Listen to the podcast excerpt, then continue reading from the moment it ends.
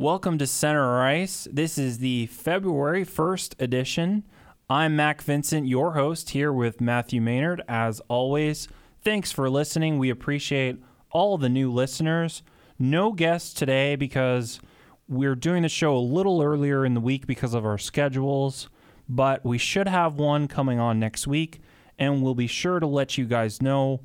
Make sure to like our Facebook page at Center Ice Pod. Follow us on Twitter at Center Ice Radio, and you know where to find us on iTunes and SoundCloud. How's it going, Matt? Well, it's going well today, 1st of February. I can't believe it. It just feels like a few days ago we were doing our first episode. Season was about to begin. Hopes were high for every team, except maybe Vegas, but we all know how that's turned out now. But it's crazy. It's February. Trade deadline is coming up fast. Lots of trade rumors. We'll get right into them, huh? Yeah, just before we do that, I just want to pass a few injury updates your way if you're not aware of them yet. Taylor Hall, Victor Hedman, and Nikita Zaitsev have all returned. Nathan MacKinnon, after a bit of a scary collision with Alex Edler, who is not a small man, Nope. is day to day, so you can breathe a sigh of relief there, Colorado fans. And Mark Scheifele is back at practice for the Winnipeg Jets.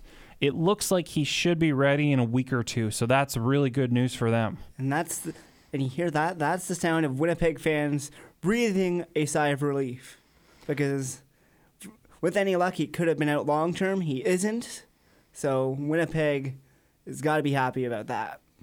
All right, so let, let's get right to some trade deadline talk.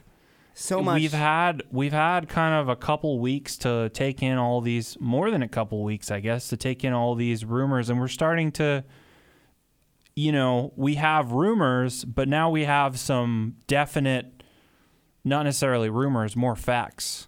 So for example, the Rangers came out and this surprised me I think it surprised everyone. and they were like everyone's for sale. We're selling. And I'm like, "Wait, what?" You're only one point out of a playoff spot right now, but, but I, you know, the Rangers. I think they they were caught between, you know, what are we? Are we trying to get younger? Are we trying to compete in the playoffs? And I think they realize that what they have right now is not good enough to compete in the playoffs. And I think it's a smart move to consider moving some of these big name guys. And we're not talking about, you know, just a Rick Nash and just a Michael Grabner. We're talking about Ryan McDonagh and Matt Zuccarello. and those two are two huge pieces of this Rangers core right now, and it do, it definitely caught me off guard when they said they were going to move these guys.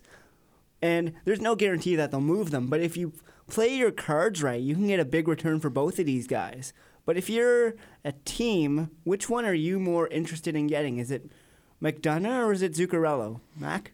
I mean, that's a tough one. I, I can make arguments for both guys, but for me, with the style of the NHL right now and just, you know, kind of his reputation around the league, I'll go with Zuccarello.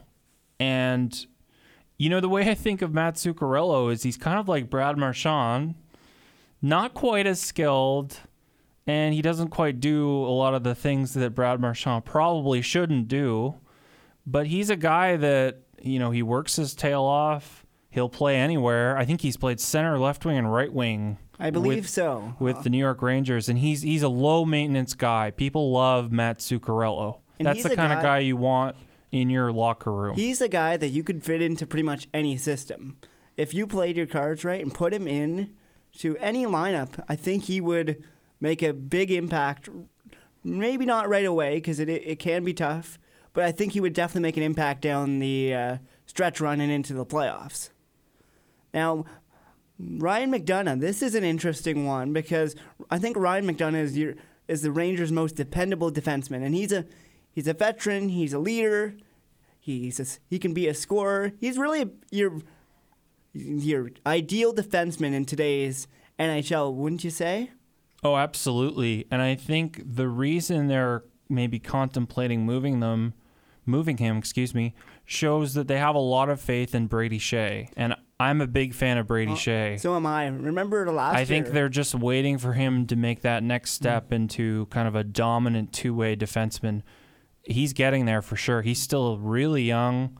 And I think the Rangers probably had some discussions over the holidays. They were like, okay, what do we want to do? Like, what are we doing here? They- We've got Henrik Lundqvist, who's I, I I can't even there. remember how old he is at this point, but and they have a team that's kind of a bunch of young guys and old guys. They're not quite going in one particular direction, so you know maybe they did their research and maybe they've been kind of thinking about this the whole way and evaluating, but to me it makes sense, but I'm really interested to see who they actually move.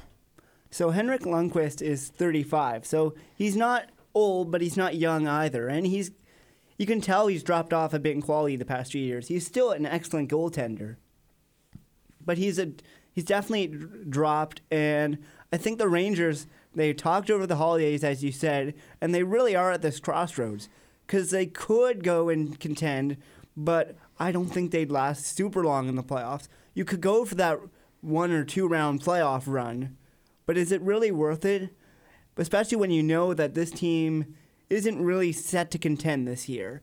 And I think they made the right choice and that they're going to go, they're going to move some guys, some of their big guys, but they can get some good picks back. They can let their prospects like Brady Skjei properly develop.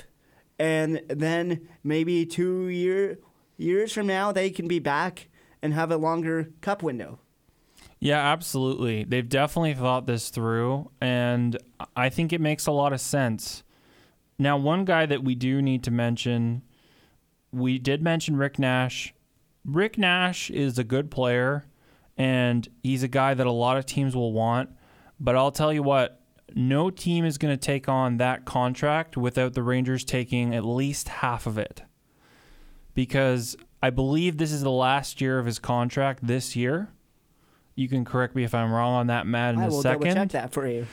But you know, Rick Nash is a guy that you can put him anywhere on your team. He works hard. He's always been a good player. He still has that goal scoring touch, and he'd be a nice boost for a team in the playoffs. Seven point eight million this year, and he's a UFA come this summer. So how many? Yeah, like It's still a lot of money. hmm exactly. So I would imagine if he gets moved, they're going to eat some of that salary, but they can afford to do that. They have cap space, right? So yeah, that's that's Nash, but I think one guy that's going to generate maybe more interest than any of these guys, which is kind of funny to say that, is Michael Grabner. I'm glad you brought him up because he's going to be. Um, the Rangers are going to be getting a lot of calls about him coming up to the trade deadline. What a player! And we we've seen him. He's a consistent 28, 30 goal scorer, and going down on a stretch playoff run, having a guy like Grabner on your wing would be a huge asset to whichever team can land him. And the Rangers know they're going to get a good return for him. It's just a question of what is the price for him. I well, I think It's going to be big.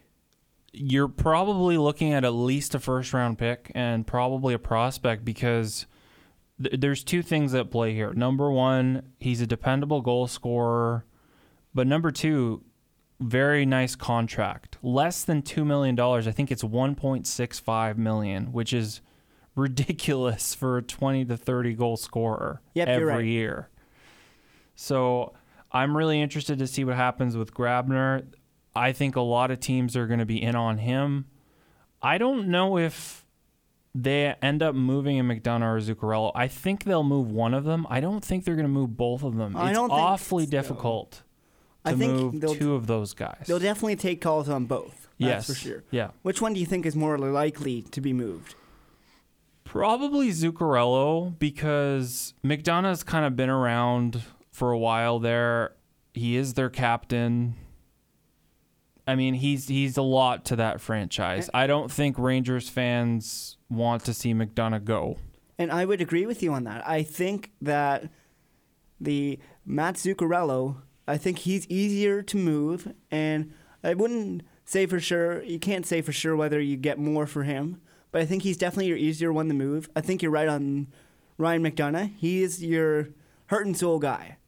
Now, I want to move on to another New York State team, the Buffalo Sabres, and I'm looking at TSN's top 30 trade bait right now. Evander Kane is still sitting at number one. What do you think about this?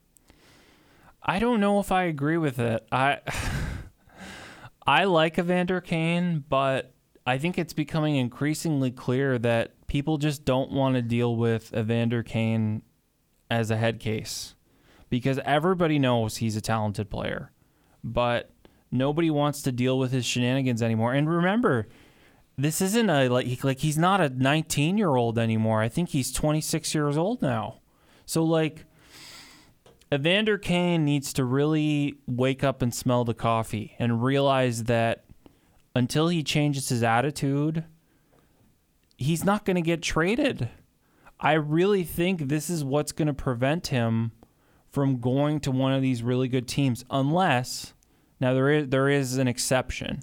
Unless he goes to a team that has a a coach that's very like no nonsense, expects a lot from his players, like potentially a Nashville. And Peter Laviolette will not take any of Evander. He will scratch Evander Kane if he has to. So that's an example of a situation that could happen. But I, I think, speaking of the Predators, they'd be more interested in a guy like Mike Hoffman because Mike Hoffman has no attitude issues. no, and I think And he's a good player and he's around the same age as Kane. And you and I discussed this before we got on the show, and we both agreed that Mike Hoffman would be a great fit in Nashville. You've got Mike Fisher back now. You've got Kyle Turris. It's basically like the Ottawa Senators are moving their team to Na- Nashville, and I think it would be an absolutely wonderful pickup for Nashville if they can get the right price. I'm sure that Nashville and Dorion are having talks. But you also have to remember, a lot of teams are after Mike Hoffman. You've got the Jets. We know the Blues have put their names in. There's just a lot of teams after him, and it really is a question of which team will give Dorion the price he's looking for. Yeah, absolutely. And we have to mention some Canadian teams here. The Montreal Canadiens have said that they're not actively shopping Max Pacioretty, but they will listen. And speaking of Pacioretty, I'm interested to see what the return would be for him because he hasn't had a great year. And I would say since the NHL has really, the game has really sped up, he hasn't necessarily been the same dominant player. He's still a very good top six winger, but what's the return on him? And are the Montreal Canadiens really looking to move him? And the Habs would like to move Tomas Plekanec if they can, but also they might re sign him depending on the asking price. And lastly, the Vancouver Canucks might move Erik Gudbranson, but would prefer to re sign him. We'll be right back after this break on Center Ice.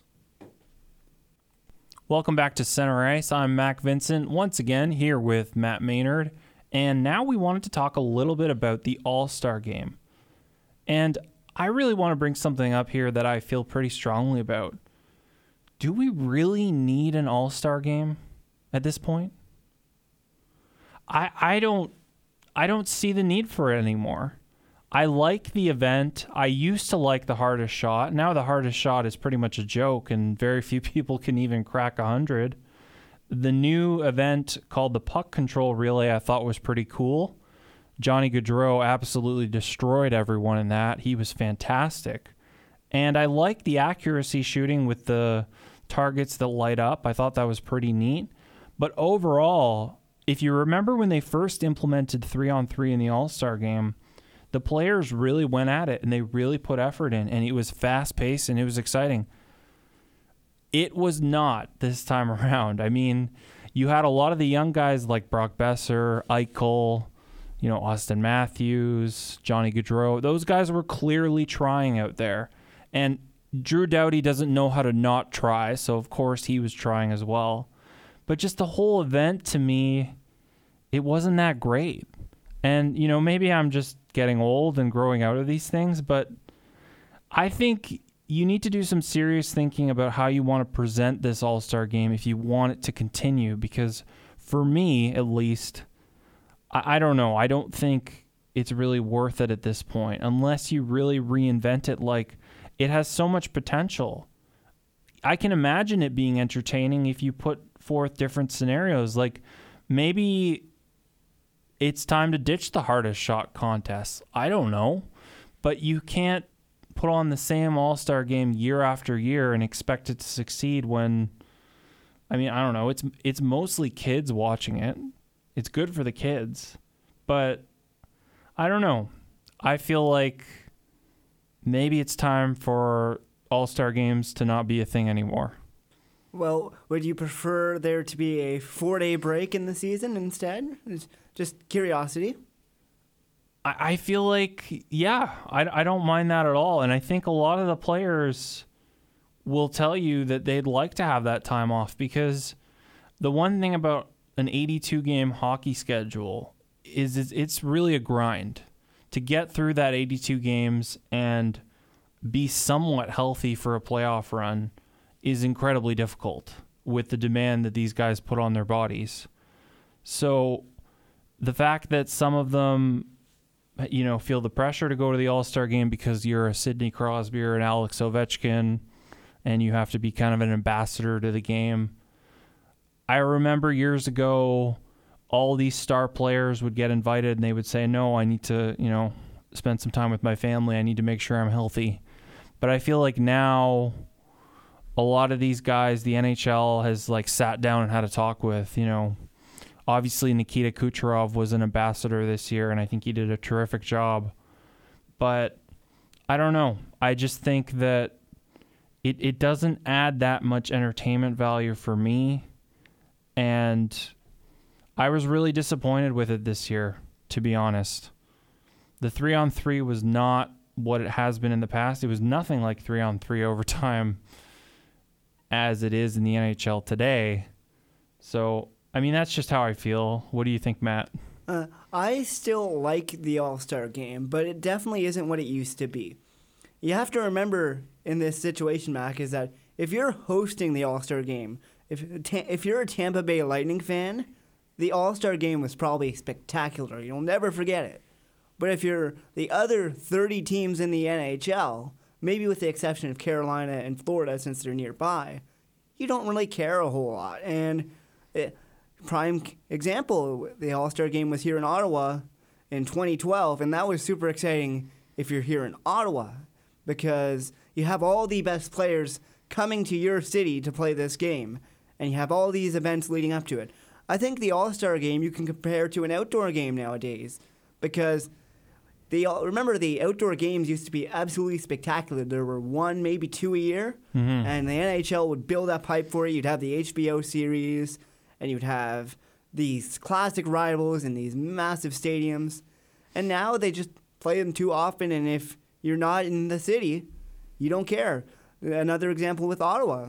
Um, if you're not a Montreal Canadiens fan or a Senators fan, the, not a whole lot of people outside of that area really cared anymore, which is unfortunate because I think the All Star game can still be a great game. I do think they need to change it up a little. Would you be interested in bringing back something like North America versus the world if you remember that in the early 2000s?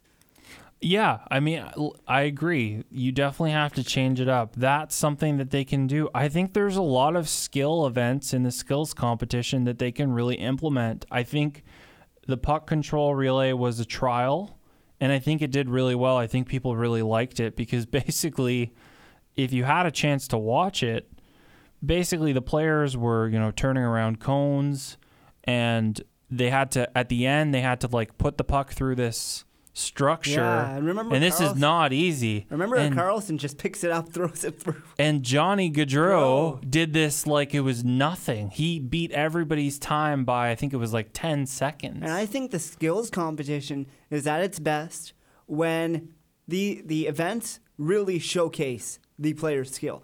The one event I think that has gotten stale, and you and I both will probably agree on this, this the hardest shot. It used to be absolutely spectacular because I remember he had guys like Chara and Weber, and they'd go head to head, and they'd easily reach over 100 miles an hour. And it's not taking away from the guys who did it this year. But just it seems to have gone a bit stale. Well, you know what? Um, how many guys in the NHL can shoot over 100 now? Not as many as there used to be. Because because you don't have to. the slap shot isn't what it used to be. Remember, Yeah. back few years ago, if you had a slap shot like Shea Weber or Zdeno Chara, no one's blocking that. and I think goalies have now picked up on it, Yeah. and so has so have defenses. And now, if you look at players like Brent Burns and Erik Karlsson, PK Subban, not a lot of the most of the time they're just doing a hard wrist shot Mm-hmm. or slap pass or something, hoping for a tip because you have all that traffic in front of the net. So I, it definitely isn't what it used to be. The slap shot has evolved, and I, I think that you need to change that event, make it something different. I I don't know.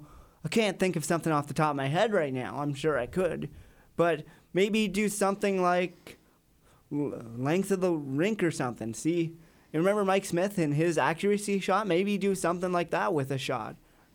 Try and beat a goalie from center ice or something. That'd be cool. Yeah. Take a slapper, try and beat the goalie.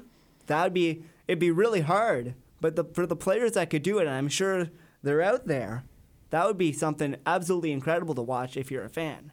The one thing that I absolutely love that they implemented recently is the it's like a it's like a passing contest Oh, you mean where they have to accuracy? no. where they have to pass it into the mini oh, I know that. I know what you're talking about. That was I cool. can't imagine how hard that is because I saw Kucherov and Doughty absolutely snap because they couldn't get it into those nets.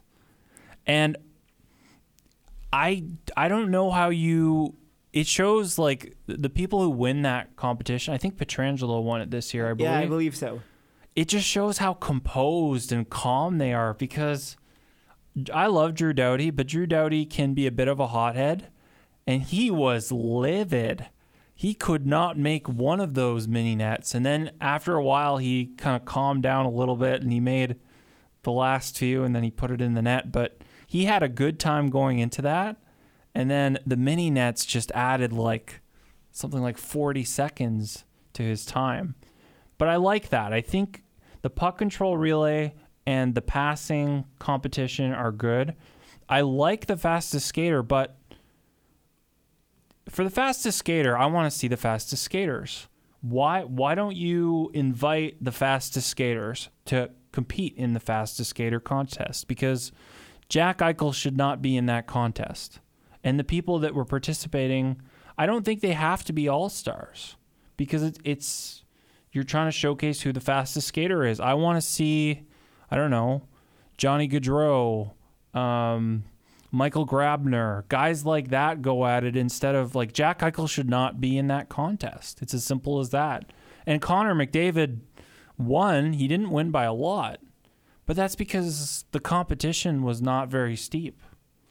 Remember in past years, we've had some really steep competition in some of these events, and I think you're right. And I think it can go across a lot of the events as well. The one event I was so so on was the save streak one. I'm I'm more of an elimination shootout type person. That's a classic. Yeah, I, I I agree. I was not a big fan of that because a you can kind of tell that the players aren't really trying that much, and I'm not going to tell you that Fleury's save streak was not impressive, but at the same time, he made one spectacular save and a lot of good saves. A lot of the players were kind of fooling around, trying silly things, and not necessarily trying to score. So It's why I like the elimination shootout is because you get all the players and there is stuff on the line. I, I forget what it used to be, but there was a prize at the end for the person who could outlast everyone. It was really cool because the players would actually try. There's bragging rights in it as well. Mm-hmm. And the goalies would certainly try as well. Not saying that Marc Andre Fleury didn't try in this, but you could certainly tell the players didn't try as hard as they could have. And I think that n- nothing against goalies because goalies are absolutely fantastic. But I think in the skills competition, when you have your best players that even the most casual fan would know on the ice, you want to see them score. That's what that's what fans get hooked on for the most part, wouldn't you say? Yeah. I mean, the one thing that if you didn't realize it already, you would have realized this watching the All Star game is just how incredible goaltending is in the NHL today. Like, Oh, it's some absolutely of these guys are just, I mean, it. There's a reason that Marc Andre Fleury saved, what was it, like 15 in a row? 14, 14. And it was and Absolutely some of those were not crazy. easy. And one of them which was on Brayden Point, the hometown That guy, was was, absolutely spectacular. He he timed that windmill save perfectly. And I think you'd still get that in the elimination show. I'm I'm not worried about that. I think it's just you'd see a bit more effort from the players. Uh, back on the All Star game, here's my solution. You were so so on it, but I think that we got to do what the MLB used to do, make it mean something. And I've seen some interesting proposals for it. I saw one on SB Nation once, and it was the winning division of the All Star game gets two points. Every team in the division. What do you think of that? Yeah, I don't know. Um, my feeling is I would be okay without the All Star game, but I would like to see them try and implement some new things. Yeah, I agree. We're gonna go down to two on two or something. It'd be interesting. Yeah, so let let's hope we have a different event next year in some capacity. But we'll be right back after this break on Welcome Center back Ice. to Center Ice, and we're just about half. Well, actually, we're over halfway through the season at this point. We're approaching the trade deadline, and now it's really time to start talking about going into the playoffs.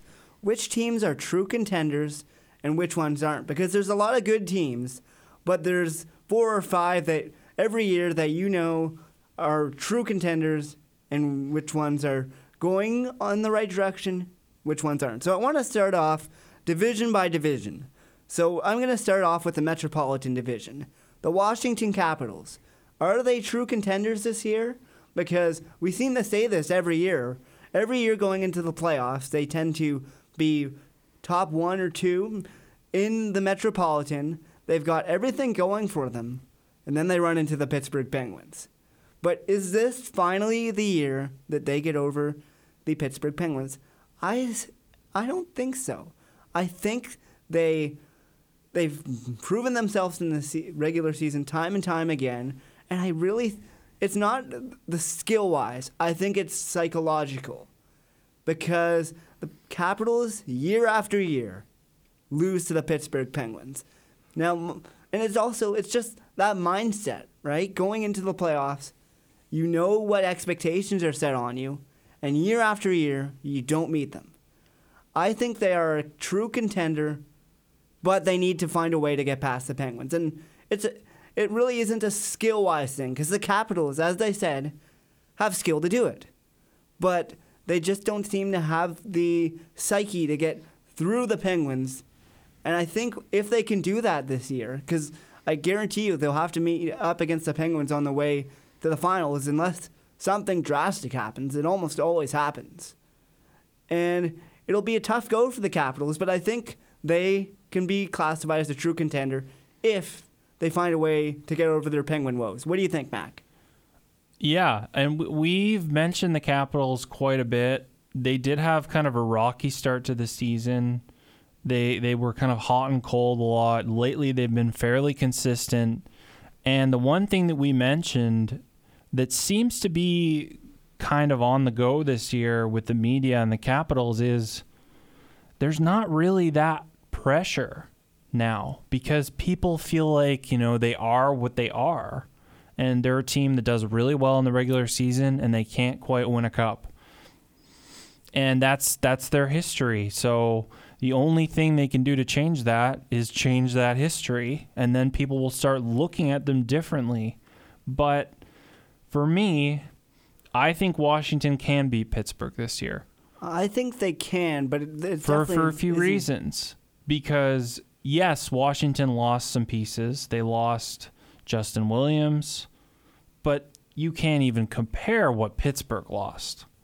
So I just I look at that Pittsburgh team and I would say a lot of things need to go right for them to beat the Capitals again. Number 1, and probably the biggest one, Matt Murray needs to stay healthy. And when he's healthy, he's outstanding. There's no question about that, but he's an injury prone player. And also, what are you going to get from a Bryan Rust? What are you going to get from a Jake Guentzel? We don't really know yet because those guys have had, I would say, up and down years so far, mostly down. Bryan Rust actually scored last night.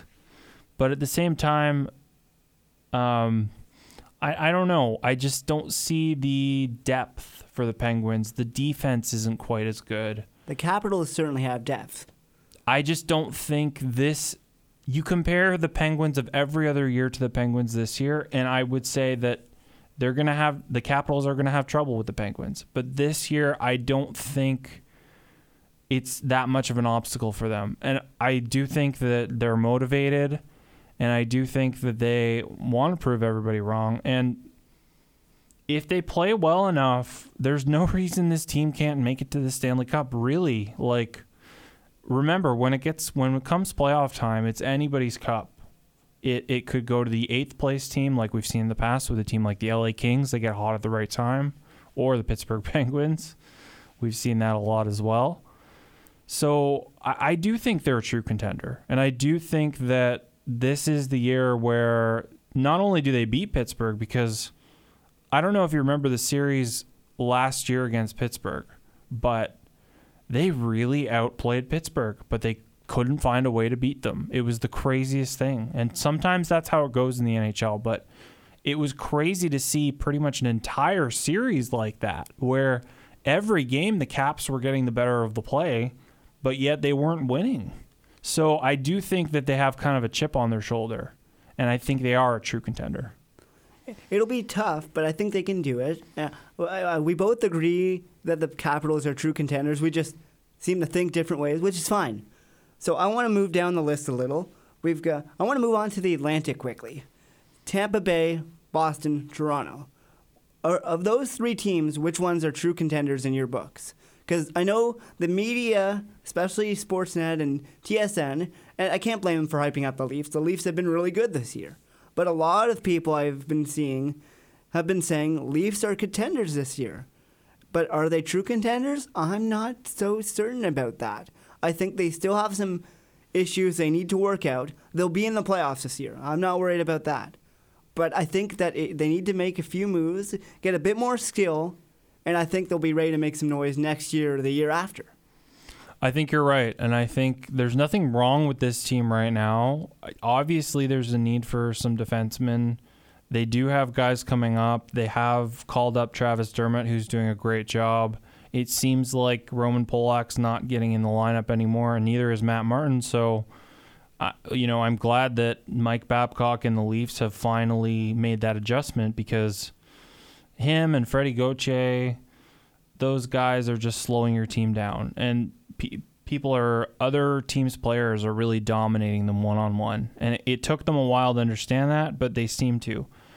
And I don't think the Leafs brass necessarily thought this was going to be a you know wow we're we're an absolute contender we're winning the division type year. I think they saw Tampa Bay as the clear favorite. They would never say that publicly, obviously. And I don't think they expected Boston to be quite this good, but the true contenders in that division right now are Tampa Bay and Boston. The only thing I think holding Tampa back right now is injuries, but there's that's out of your control.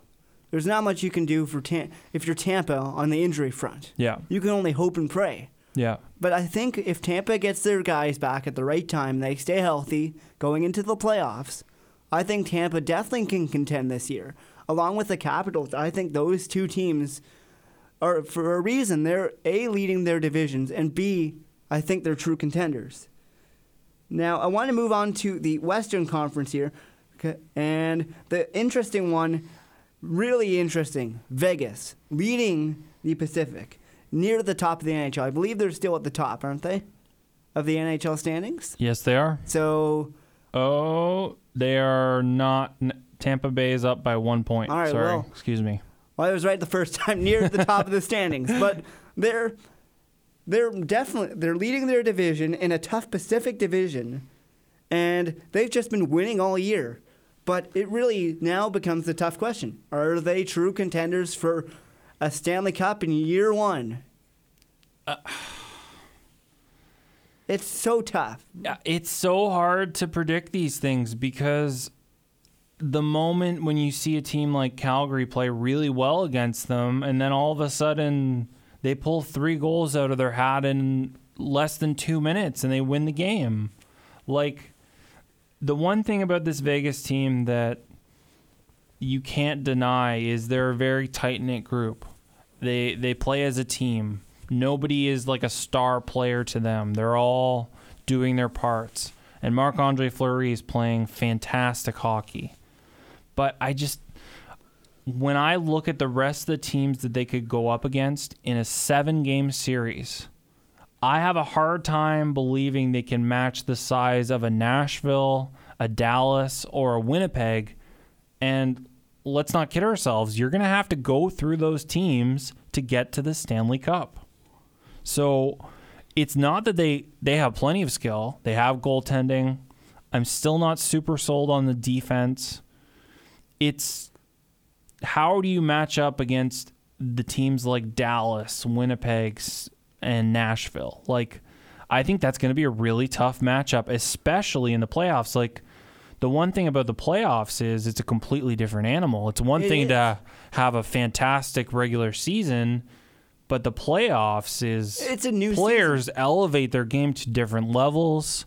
It, it's basically you're basically starting over. And a lot of teams will have really good regular seasons and struggle in the playoffs because it's it's such a different animal. You everyone elevates their game. It's a harder hitting game. There's less stoppages. There's less penalties. There's definitely obviously a lot more on the line, a lot more facial hair as well, but that's besides the point. I think that Vegas they've got they're like the Leafs. They've got some pretty good pieces in place. But can they go up against a team like Winnipeg or Nashville and win a seven game series? I don't know. And they- especially if especially if Winnipeg and Nashville add at the trade deadline and Vegas does not. I'm not sure. And Vegas hasn't really, at least rumor wise, I haven't heard a whole lot of moves out of Vegas. And I can't really blame George McPhee on this because why don't why fix what ain't broke? Right. And I think that Vegas could certainly win a, a game or three in the playoff series. They could even win a round. They, they've surprised us all season. But to go all the way to the Stanley Cup finals through four grueling rounds to win a Stanley Cup, I'm not quite sold on it quite yet. Yeah, I think we're in agreement there. So let's let's turn our attention to the mighty Central.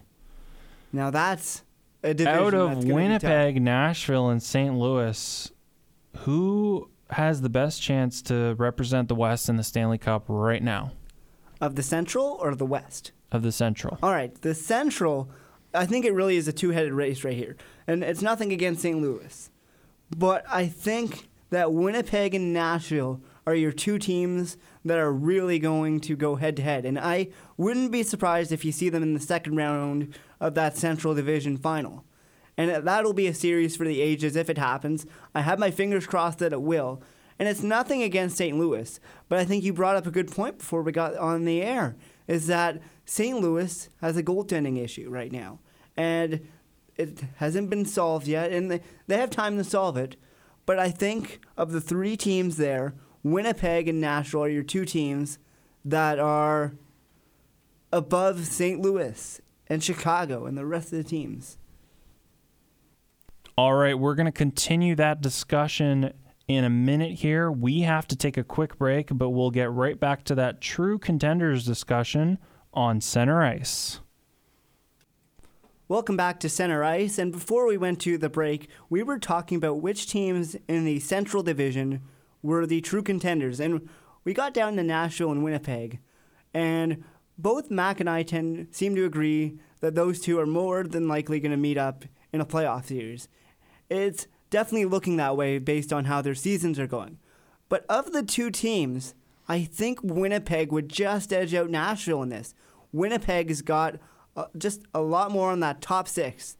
Nashville's got a good top six, but Winnipeg's got an elite top six. If you look at that top six, it's just deadly. You've got and you've also got Scheifele coming back, and Winnipeg is looking to add as well. And I think if Winnipeg can add a Mike Hoffman or a Grabner or someone like that, I think that Winnipeg clearly will edge Nashville in this. And Nashville will put up a good fight. They've got some good depth, they've got some good forwards, and they're a really good team. But when you stack the two against each other, everything on Winnipeg seems to be going right for them right now. And it would definitely be a hell of a series, but I think Winnipeg is your true contender out of that division between Nashville and Winnipeg. What do you think, Mac? Yeah, I, I would agree with that. The one thing I will say about Nashville is when they get to the playoffs, they're a completely different team. You'll see guys like Kevin Fiala putting up numbers. And, you know, we've yet to see what Mike Fisher's going to do. I think that really surprised us when he he's like, "Oh yeah, I'm unretiring now and I'm back with Nashville." and midway What? through a season, it's midway through a season. That's Very the thing that- strange. So I'm interested to see if he sticks with the team the whole season or what's going on there. But anyway, It could be like what happened with Jagr in Calgary. I think he'll he'll definitely play a fair number of games, but it's a real question of will he make it through the rest of the season? I don't know. It certainly is tough to come in midway through a season when everyone else has already got their legs under them and play hockey when you not say, not I don't know if Mike Fisher's played hockey between now and then. I'm sure he has. he probably has. but not at the level of NHL. and I I guarantee you he's kept himself in good shape. Mike Oh, Fisher sure. keeps himself in very good shape all the time. But yeah, getting back to Nashville, I think the defense for Nashville is still incredibly good, and they will elevate their game in the playoffs. I think Pekka Rinne will also do that as well. Historically, he's great in the playoffs. I see no reason that won't continue as long as he stays healthy. But the real issue here is if one of your star guys goes down like a Johansen and like a Forsberg, like they have this year, what do you do? And I think there's a big reason why Nashville is in the hunt to get a guy like a Mike Hoffman or Michael Grabner or somebody like that that's available. And we don't have the full list of players available just yet, but we're starting to get a better idea. The reason they're looking at that is because they know they're one injury away from really losing a lot. So they would like to add more depth, and they have the cap space. And David Poile is a very smart general manager. He he certainly knows what he's doing, and I'm really interested to see just to see what he does at the trade deadline. He already added Kyle Turris, and that's been a good move. But they clearly need more if they want to compete with a Winnipeg. And to be honest, right now they can't compete with Winnipeg with their forwards. If they add a piece eh, or two, and Winnipeg does not get a Hoffman, and maybe Nashville lands him, then then we can talk about them matching up with Winnipeg. But right now, the thing about Winnipeg is they've got great goaltending. Connor Hellebuyck has been consistently good throughout the season, and Steve Mason is a very good backup. You've got Patrik Laine, Blake Wheeler, Mark Scheifele's coming back, Nikolai Ehlers. It is just an embarrassment of riches up front for Winnipeg. But not only up front, Dustin Byfuglien, Jacob Trouba, This a Josh Morrissey. This team is absolutely stacked. And w- we've been saying it for years. Winnipeg, I remember, I remember last year, a year before that, we've been saying that they've got all these guys coming up. It's only a matter of time. Yeah. Well, now it's time. And Yeah. I think Winnipeg will definitely be making some noise. Could they bring the cup back to Canada after over 20 years? I don't know. They're, they'll be in tough, but certainly I think they're Canada's best hope this year. They're definitely capable, Now, but uh, the playoffs, the playoffs is is a different animal, like we've said, and it's it tends to be very unpredictable. But we really like their chances, and we both agree that Winnipeg has the best chance of any Western Conference team to make the Stanley Cup. Now, before we get on the top five, bottom five, I really quickly just want to talk about the opposite end of the spectrum. So, t- which two or three teams do you think are really, no, I'm not going to say tanking, but definitely aren't doing that well? Arizona and Ottawa. I, I can't disagree with you on that. And as an Ottawa fan, it certainly pains me to say that because, especially last year and even the year before that, they weren't that. In 2016, they weren't that I good. I also have to throw Buffalo in there. You have to. I think, but the thing is, when I look at the standings and I think about the teams that are around those other teams, I I don't know. Like I don't know what Vancouver's going to do the rest of the way. They have won one, but they're they're pretty much way down there and making the playoffs would be pretty difficult at this point and they can still trade players. So they could completely bottom out, but just looking at Arizona, they have 33 points. Buffalo has 37, the Sens have 39, so it's going to be quite the race there for the potential first overall pick. And remember, they have to go through a lottery, so nothing is guaranteed.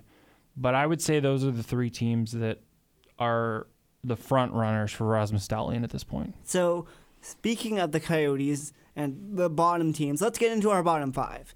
So, number one this week, I I think we both agreed on this one, is that we have the Arizona Coyotes at our number one slot. And what else needs to be said about the Coyotes? But they're just nothing is going right their their way. They aren't scoring. They aren't defending. Goaltending really hasn't been that good. I think they are. I wouldn't say they're tanking, but they certainly, certainly, if you're just a casual fan, it certainly looks like that's what's going on. Things are not going well in the desert right now. Number two, I have Ottawa. We just touched on Ottawa, and we've talked about Ottawa week in and week out, and nothing's changed they don't change their system, the way they play. And the thing that frustrates most Ottawa fans, myself included, is that they have a decent top six. I think it's not a an absolutely great top six, but it definitely can make some noise. But under the system Guy Boucher's playing, he seems to have a lot more reliance on that bottom six rather than that top six, which for most teams, is the complete opposite, right? You rely on your top six, and Guy Boucher seems to think the opposite. Number three, I have the Edmonton Oilers, who they they went on a bit of a run, but they seem to have fallen back to earth a bit, and they're kind of like the Senators, except not as bad. They have they're like the Sens. They have some players, but it's just don't see it from them. They're not defending well, and Cam Talbot hasn't been that good this year. The Oilers overall have just been mediocre. Next up on the list, I have Vancouver, and I was tempted to put them in front of the Oilers, but they had a slightly better week in my mind. The game I watched against the Canucks was pretty good. And I, I also give him brownie points for Brock Boeser's performance at the All Star game. That was worthy of just absolute legend. And then number five, just just for you, Mac, I have the Carolina Hurricanes, who just they're a team of second line players. You put it perfectly. They are a second line reliant team. They have some good players and but they aren't top skill. That's how I see the Hurricanes. I think they can they're heading in the right direction slowly. But it's going to be a while before they get out of the basement. Yeah, it's a rebuild clearly, and I think the the new owner has really started to realize that and one thing he has said that you guys might find interesting is that you can actually buy upper bowl tickets to the game and they'll let you sit in the lower bowl. I think that's pretty cool. That's that's a pretty nice of a new owner. And also you guys might recognize this music that I'm going to play in just a second. Now